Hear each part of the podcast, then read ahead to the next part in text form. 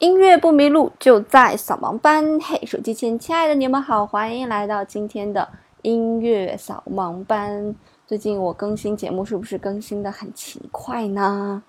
那昨天晚上呢，是定时守在呃某播放平台去看了最近很火热的一档综艺，叫做《乐队的夏天》。那昨天在看那个综艺的时候，就看有很多条弹幕在讲。什么是改编呀？改编难道就是把伴奏给它换了吗？所以我觉得这个话题还蛮有趣的。所以今天呢，想跟大家来聊一聊，到底什么是改编？因为整个这两期都是在让各个乐队来改编各种各样的人的音乐哈。那什么叫做改编呢？在器乐里面其实也有改编。那么这个改编呢，我们可以把它叫做变奏。呃，这个之前我们讲过很多遍了，variation 叫做变奏。那什么叫做变奏呢？用通俗的话来讲，就是呃，你这个人今天化了妆，紫色的眼影，明天画了粉色的眼影，大后天画了黑色的眼影，画了烟熏妆，反正你还是你啊。不管你去削骨，然后穿裙装、穿裤装、穿连体裤，反正你都是你。所以我们有这样一段旋律，这个旋律就是你。那根据你个人的一些特质呢，进行一个装扮，也许是适合你的装扮，也许是不适合你的装扮，那就变成了另外一个样子。在这个样子里面，也许能看得出来还是你，但是有一些可能，嗯，太过于嗯变动大的，比方说像整形、削骨、割双眼皮、隆胸这种，可能就看不出来是你了。那么这种就是属于变化比较大的变奏。那么在古典音乐里面有很多很多这样的变奏。比方说最熟悉的小星星变奏曲，那么莫扎特就把小星星的这个旋律就变化了十一次。我们是在每一种变奏当中，还是能够感受到叨叨骚骚拉拉骚的影子在的。那么在这个所有乐器里面，最最伟大的一部变奏，就是来自于巴赫的《哥德堡变奏曲》。那么整个作品是被变奏了三十次。也是属于所有变奏里面改编最大的、篇幅最长的啊，最巨型的。它所选用的那个主题，并不是我们传统意义上听到的，就是大家最耳熟能详的乐器当中的一部分。它选择的叫做通奏低音，当然这个就有一些难了，呃，所以这种变奏好像就有点像大型的整容手术一样。那巴赫呢，就把整个的这个主题大型的整容了很多很多次，然后变成了一个你拿出来根本就听不懂跟这个 那个主题有什么关系的一个变奏。所以我们会把整个的主题叫做 theme，然后就会把剩下的变奏叫做 variation one、variation two、variation three，这个就叫做一个变奏。当然，这是属于我们乐器当中的一个变奏了哈。那如果我们把它放到这个流行音乐当中，我们来说说什么叫做改编。其实改编是一个非常具有，就是需要改编者非常具有功力的这样一件事情，因为很多音乐，就像我们这次看的节目里面很多歌曲，大家都已经非常非常熟悉了，而且有一些音乐，它的这个旋律线条我们已经太熟悉了，所以在改编的时候会有很多很多很多的障碍。那在改编的时候可以进行一个什么样的改编呢？那么最初的一个改编，我们可以就对这个旋律进行一个改编，比方说像在这个上一周，呃，是痛仰乐队吧改编的《我愿意》。那么在我愿意里面，它就增加了很多很小很小的半音，嗯，那这种改编呢，就是对于旋律的一个改编。那我们拿《月亮代表我的心》来做例子哈，嗯，本身的旋律是一个非常舒缓的旋律，我们可以把它的节奏改变掉。你问我爱你有多深，我爱你有几分？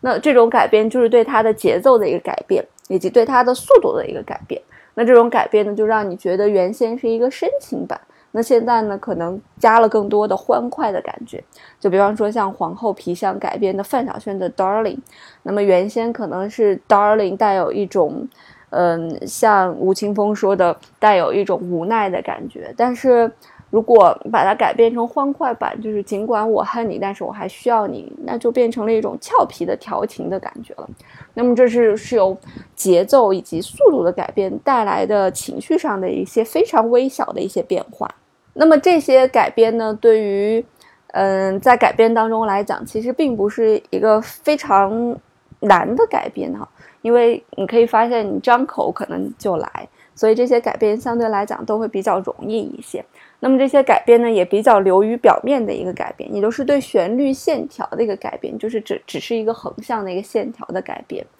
那么为什么在乐队的夏天里面会有这样一个改编的一个任务，而在其他的一些音乐类的节目里面，我们很少听到说把这个当成一个环节呢？那就是因为乐队其实并不是一个单线条嘛，乐队有各种各样的乐器组成，首先就是我们的四大件儿嘛，对吧？贝斯、吉他、钢琴还有鼓，这就是我们最基本的四大件儿。那么这四大件儿其实就给乐队带来了一个丰富性，它就并不只是说只有一个横向的线条了。那么四大件儿加起来，它就还有一个纵向的一个组合，所以它是一个组合，所以它才能进行一个改编的这样一个工作。所以除了横向的一个线条，我们刚才说的旋律啊、节奏的一种变化之外，那么在纵向呢，就会有各种各样的一个改编方式。那么其中的一个改编方式呢？可能就是根据这个乐队本身它固有的一个风格，它自己的一个个性，去改编出来的一些音乐。就像我们听到的那些老炮摇滚音乐，不管是这个新裤子也好，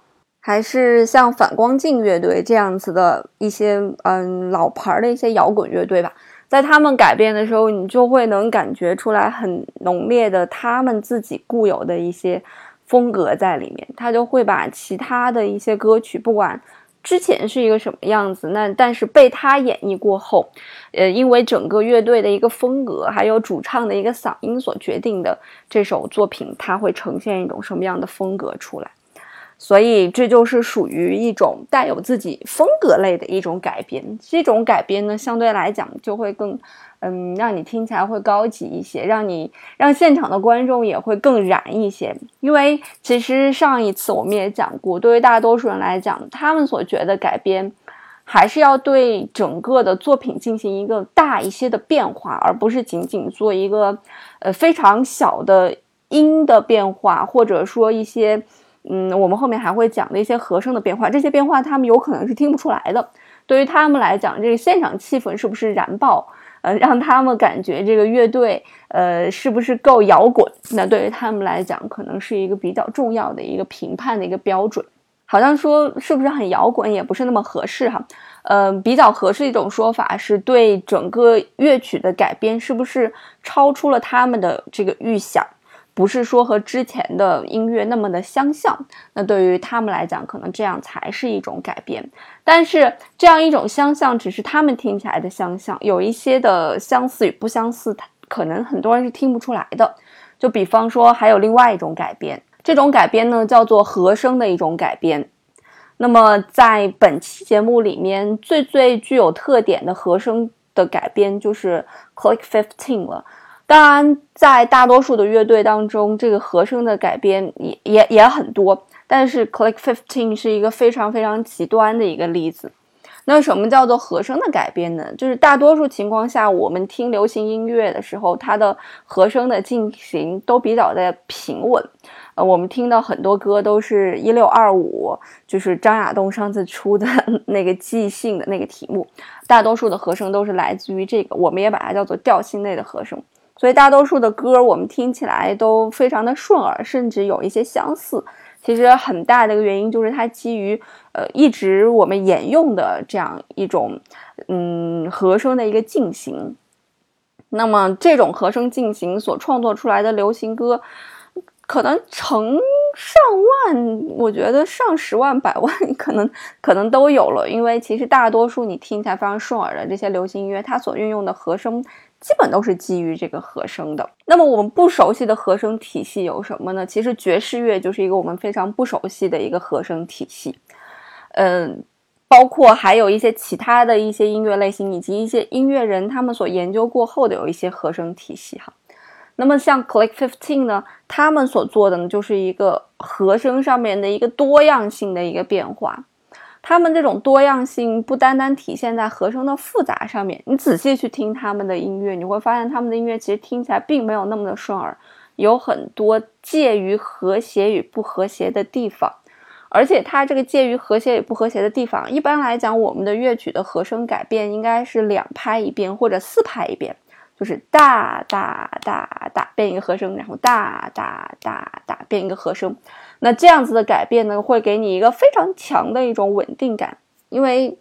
就就和声就一直摆在那，和声也比较稳定，啊，乐曲进行也比较稳定。但是可能 Click Fifteen 这种进行，它可能是一拍就会给你进行一个和声的一个改变。那么这种的和声的急速的变化，会给你一个极强的不稳定感，以及一个介于和谐与不和谐之间的一种感觉，它就和这种感觉非常像。而且他们所运用的和声也并不是我们刚才所说的那些我们非常熟悉以及稳定的和声，它所运用的和声呢，大多数也都是一些介于我们应该把它叫做不和谐的和声吧。所以你在听它的整个的乐曲改编过程当中，嗯，很多人讲他们的音乐很前卫，它的前卫来自于哪？就是来自于对于这种听觉效果的一种打破吧。当然，这是其中的一种了。几百年之前，从古典音乐开始，从莫扎特开始写开始，嗯，很多时候我们运用的大多数的和声都是基于那几个我们常听到的稳定的和声。那直到爵士音乐的出现以后，我们才听到了以不和谐的和声为主要和声的这样一种进行。所以，为什么说他们的音乐指向未来的有一部分的原因，可以你这样去理解。当然，很多人会觉得说，哎，听起来怪怪的不好听，所以不去给他们投票，或者说觉得他们这个没有任何改变呀。但其实他们是做了非常精细的一个研究，然后在和声里面做了很多变化。嗯，在和声变化当中，当然还有很多很高级的一些变化，并不只是一拍一个和声这样变化，可以从反拍变化，也可以从一些。气口的地方进行一些和声的转换，会给你一种非常奇特的感觉。当然，这些东西都比较的专业了，我们不在一个业余的这样一个嗯范围去讨论它。但是不得不承认的是，这种和声的一个改编，嗯，是整个改编当中。并不是说每一个人都能够很好的去完成的，对和声的一个把握是需要一定的学习，呃，以及对吉他或者键盘有一定的熟悉程度才可以的。所以我个人认为，这种改编可能对于一些专业的人士来讲，它也是有一些学习的意义的，因为和声的进行是可以影响到整个乐曲的一个，嗯，是超前还是落后。反正还会影响到很多很多啊，我们就不去细聊了。那当然，这些改编呢，除了我们能够听到的大的框架，我刚才跟大家聊的这几个大的框架的改编，那每一种乐器对于每一种风格的一种杂糅，比方说鼓在某一种音乐类型下它应该怎么打，吉他在某一种音乐类型下它应该怎么样去演奏什么样的节奏型，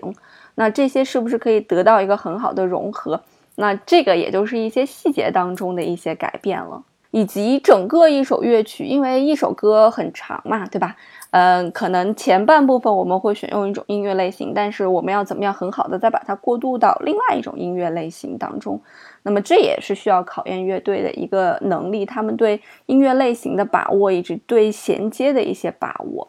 那还有一些改编，就比方说像我们在听这个旅行团乐队他们在讲的一个调性的改变，比方说从 E 转到 B，那这两个算是一个关系调了，因为 E 到 B 刚好是一个五度，它们属于一个关系调，所以这样的一个改变，或者从 E 大调转成 E 小调，像这样一种关系调性调式的这样一种转变，这也是改编当中会常用到的。尤其是大调和小调这样一种转换，会让人直接从听觉上面产生一个非常大的落差，可能是从一个阳光积极向上一下掉落到了阴暗，或者掉落到了一个小资的一种感觉，所以这种的感觉落差是非常大的。所以对于改编来讲，它可以选择的范围是非常的广的，嗯，它也可以进行的改编也是非常的多的，那也要看你自己平常擅长什么。以及呃，想要把这个东西表达成一个什么样的一个样子，那从而选择一种方式。那在改编的过程当中，体验它的功力的还有一种就是。呃，当你听他改编一首歌的时候，你有的时候会给你一种惊艳感。但是，当你给他十首歌的时候，如果他这十首歌都改编的是那一个样子，那就其实证明，嗯，他在改编的过程当中也并没有那么厉害。但是如果他可以把这你给他的十首歌改编成了十个不同的样子，那就证明他们真的是非常具有才华。所以曾经也看过一些资料上面去讲哈，说改编其实是要比创作更难的一件事情，所以不要去小看改编，改编有的时候会要更彰显你的功力。那不管是对古典音乐的改编也好，还是现代这种音乐，它有更多的电子的设备的配合也好，它都是一件更难的事情，更具有功力的事情，并并不是说那么简单的一件事情。那么不单单是横向的，从旋律的一种改编、节奏的一种改编，还是纵向的风格的一种改编、和声的一种改编、乐器之间细节的一种改编。那么在乐曲进行当中，风格的转换的一种改编，那么递进情绪增加的一种改编，我觉得都是非常考验功力的。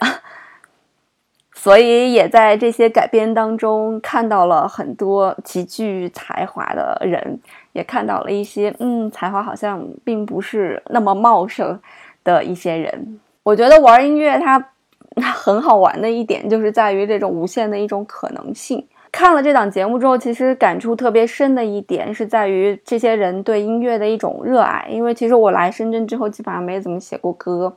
所以看见他们这种音乐的热爱，就是想起了自己的那种热爱。呃，前几天非常有趣啊，我有一些可能老同学，他们聚会就可能是聊起我了吧，然后就在讲说我的这个明星之路怎么样了。其实我听完这两个字，就是觉得非常有趣。呃，如果大家把我当成一个走明星之路的一个人，我觉得应该是一件非常失败的一个人吧。因为如果把我按明星来讲的话，就是不知道多少线开外，而且赚的这个钱还没有一个白领儿这个吃车厘子自由赚的钱多，就基本上是不赚钱的一个状态，所以看起来生活非常凄惨与惨淡。但是其实对于我自己来讲，我是把自己当成一个音乐人去看待的。我觉得，如果是作为一个音乐人来讲，嗯，我是一个非常幸福的人，因为这样一件事情，它可以给我。无限的热情、激情、灵感，嗯，也是永远不会让我觉得失望的一件事情。而且以前我有一些同学呀、朋友也好，知道我被签到唱片公司之后，他们就会觉得你们音乐圈是不是很乱这个样子？但是其实，就我因为在考培圈呐、音乐圈呐，很多圈子都待过。我对于我个人来讲，我觉得音乐圈是最单纯的一个圈子，就是大家每个人都怀有自己的一个热情，然后都有自己的热爱的和有才华的一些闪光点在，所以大家彼此都很尊重彼此。那么反倒是其他的一些圈子有一些嫉妒啊、猜忌啊、利益的一些争夺啊。反倒没有这个圈子这么的干净，当然也看你有没有踏对这个圈子吧。因为在我上大学，包括研究生的时候，我当时也是认识了一些人，嗯，就是他们也是会有一些对演艺音乐这种抱有一定的热爱，但是很多真的仅仅是对名与利的一个热爱，他不是对这件事情的一个热爱，所以你会发现很多这样子的人。他们是才华有限的，甚至说基本上是没有才华的，所以很多时候都会让别人觉得他们仅仅是想多了，或者因为仅仅是啊外貌有一些出众，或者在某一方面觉得比别人稍微好一点点，然后想要来进入这样一个名利场。但其实真正 大家可以看到，做乐队夏天的这些人。并不是说对于名与令的一个争夺，是在舞台上演奏的时候那种。对音乐的一个热爱，对自己情绪的一个释放，以及可能是希望得到别人对自己音乐的一种认可吧。那当然，你得到认可之后，名与利其实也就自然而然的来了。所以，直到我进入了这样一个大的唱片公司，碰到了身边的那样一群人，我非常珍惜他们，因为在他们身上，我看到了这些非常具有闪光点、才华点，以及一些非常纯真和简单的东西。可能和大家所想到的这种娱乐圈真的是不一样的。好啦，今天跟大家聊了很久很久，很多很多，嗯，估计大家对改变这件事情也有一定的认识啦。那我自己的一个创业项目，针对三到八岁孩子的英语音乐双启蒙已经启动啦。如果你有兴趣的话，可以来报名听课。音乐不迷路，就在扫盲班。我们过两天再见喽，拜拜。